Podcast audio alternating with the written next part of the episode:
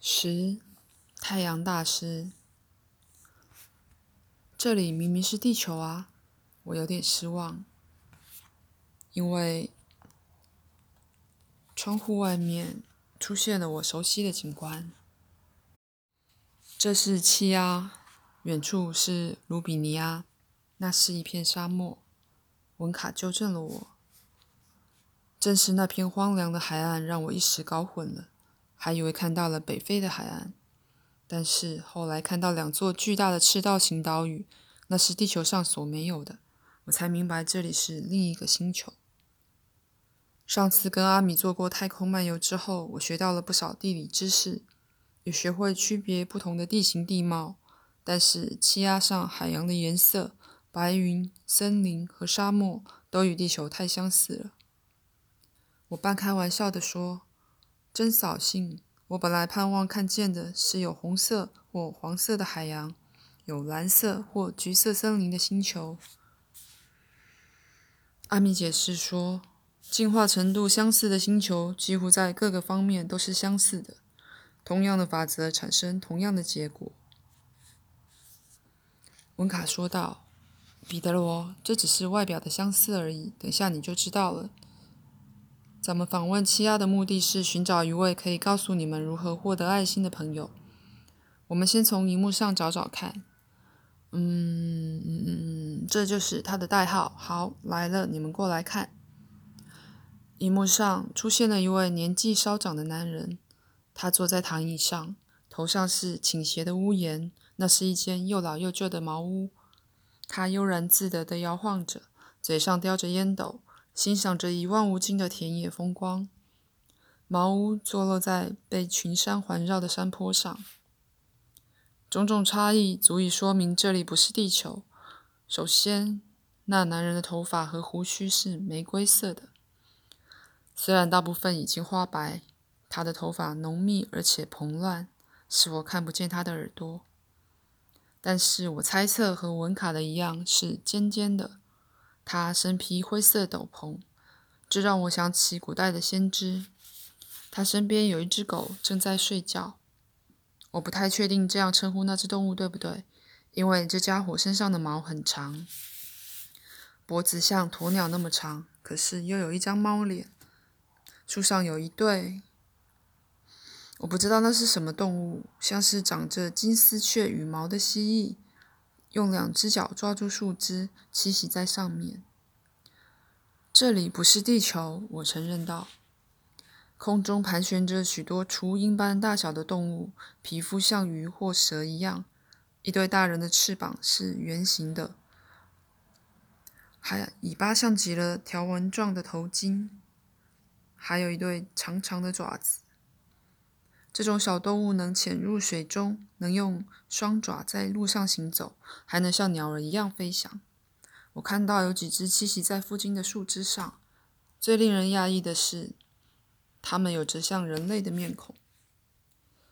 这里的动物长得真奇怪。文卡吃惊地问：“为什么奇怪？难道你们地球上的人就不奇怪？”地球上的人一点都不奇怪。不对，那些长着翅膀的地球小人难道不奇怪？长着翅膀的小人，你指的是什么？地球上最像人的就是猴子，可是猴子没有翅膀。凡是能飞的动物都有羽毛，可是长翅膀的小人身上有毛，而不是羽毛。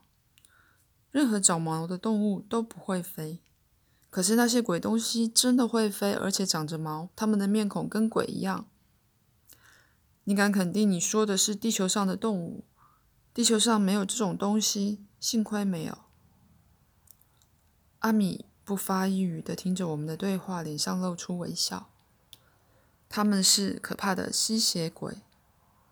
文卡，你说的到底是什么啊？我实在想不出文卡说的是什么动物。阿米插话说：“他说的是吸血蝙蝠。”文卡说。我听阿米说，他们在漆黑的夜间飞行，身上有雷达，能够从转动的风扇间隙中穿过而不受伤。这难道不是怪物？我觉得文卡说的有道理，可是从来没有想过蝙蝠有什么奇怪的。阿米关掉了屏幕，我们向气压星球缓缓降落。神奇的事物一直都在我们眼前，但是我们习以为常，以至于毫无所觉。好，咱们和那位老人谈谈，他一定有些东西可以讲给你们听。”阿米说道。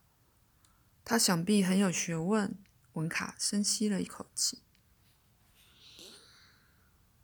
这个常年住在山上的老农夫会是有学问的人？算了吧。他懂得一些事情，但有些事情并不明白，是个普通人而已。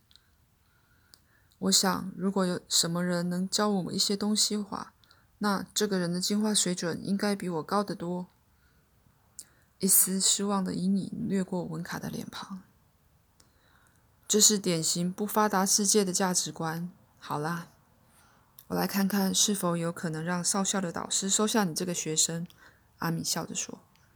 文卡脸红了，他嗫嚅说：“那只是我的想象。你说他是个普通人，我以为他没有什么东西可以教我。”温卡彼得罗，宇宙间的教育制度原本就希望能以循序渐进的方式进行，也就是说，进化程度高的人应该帮助进化程度低的人，让他们能提升自己的层次。同时，进化程度低的人应该得到程度高的人的帮助。有些人本身水平低，可是却要求少校等级的导师，甚至要求神亲自传授。他们瞧不起比他们高一两级的人物。阿米，你说的有道理。不过，文卡认为程度不高的导师所知有限，也不无道理。导师不知道更高级的事情，这很正常。但是这与比导师程度低的人没有关系。程度低的人只要认真学习导师教给他的学问就够了。如果学生连加减法都不会，那么老师懂不懂高等数学对学生是无关紧要的。阿米的话让我和文卡心服口服。这位朋友知道一些你们不知道的事情，他知道如何获得爱爱心。你们就先向他学习这一点吧。等将来你们达到少校的程度时，自然有程度更高的导导师。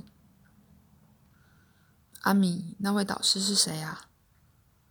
他是包括地球在内的太阳系中最进化的灵魂，也就是上次我们漫游时我向你们提过的太阳星球子民之一。他叫什么名字啊？彼得罗。当我们说到名字时，应该非常谨慎，因为这些名字会让很多人搞不清楚。某位导师可能在好几个地区受到当地居民的崇拜，但是另外有些地方的人们却崇拜别的导师，因为彼此对导师的认定不同，便会引发宗教冲突。而我们追求的是团结与和平，对吗？对，但有些导师应该是真正的，所有的导师都是真正的。我同意，不过某一位可能是最伟大的。每一寸阳光都是光明灿烂、充满热力的，足以驱逐黑暗，因为它们都来自同一个光源——太阳。我明白阿米这一比喻的含义，但是并不满意。我想知道的更多，希望阿米说出我未来导师的名字。希望我的导师是最好的，但是阿米纠正了我的想法。那个伟大的人是地球的精神领袖。偶尔有人会得到领袖充满智慧的启发，而这个人就会成为了不起的导师，因为他承袭了太阳的精神，并且把它传递出去。因此有就有更多的导师诞生，有更多宗教出现。但是人类会把众多导师的名字搞混，甚至因此引发宗教战争，完全没有意识到保持着这样的态度。将会伤害这种伟大的精神，也就是全部的爱心。也不知道，就是基于爱心，才会派遣的一个个的导师为人类指引道路。我从来不知道这些事。那么，这种精神叫什么名字？名字，名字，又是名字。问题就在这里：精神世界里没有身份证，所有界限正在消失、分裂。独立、割据、划清界限、设立边界，都是人类才会做的事情。一旦人类心中有爱的时候，便会明白整个宇宙是个大统一体。那位精神领袖总得有个名字吧？我固执地追问道。阿米忍不住笑起来。好吧，既然你要给他取一个名字，那么我们就称他为太阳大师吧。这样就明白多了。那么，给所有导师带来启发的就是这位太阳大师。是的，彼得罗。如果不明白这个道理，地球上就很难有和平。宗教分裂的危险远远超过疆域纠纷或思想分歧。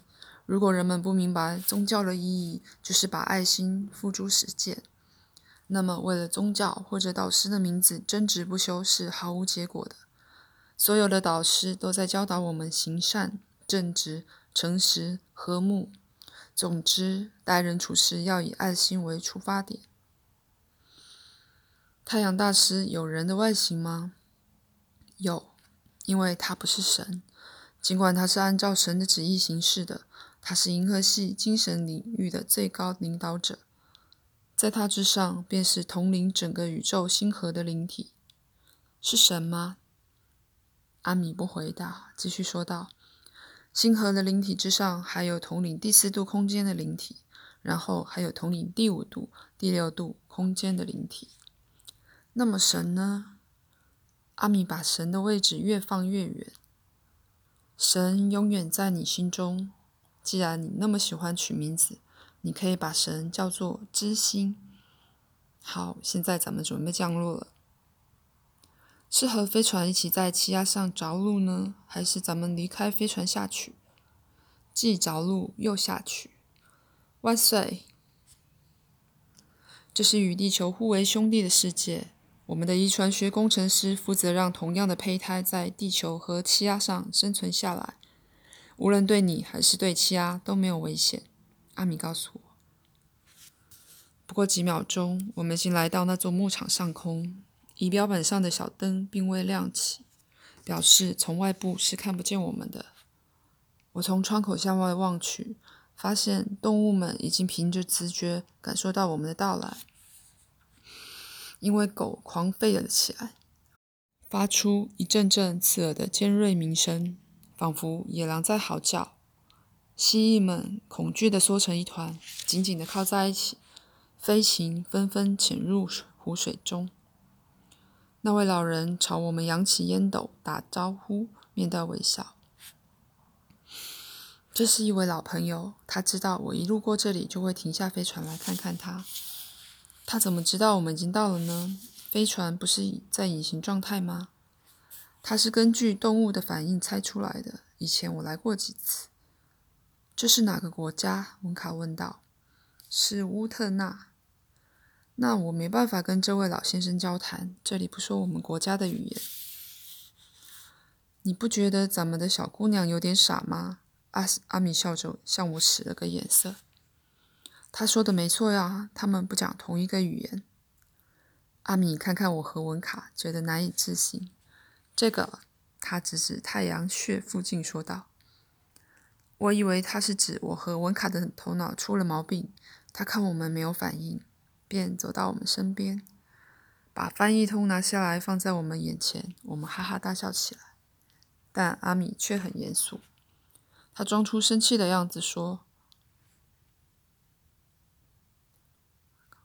这些 Necrophagos 的理解力真差劲。”我和文卡同时问道：“Necrophagos 是什么意思？”就是吃死尸的人。我不吃死尸，文卡生气了。你吃动物的肉，对不对？哦，对。可是这，那你就是吃死尸的人。走吧。阿米领着我们向出口走去。黄色光柱亮了起来，把我们从空中降落到气压。和地球一样，这个星球也不按照宇宙的爱心法则生活，因此也不算是文明的世界。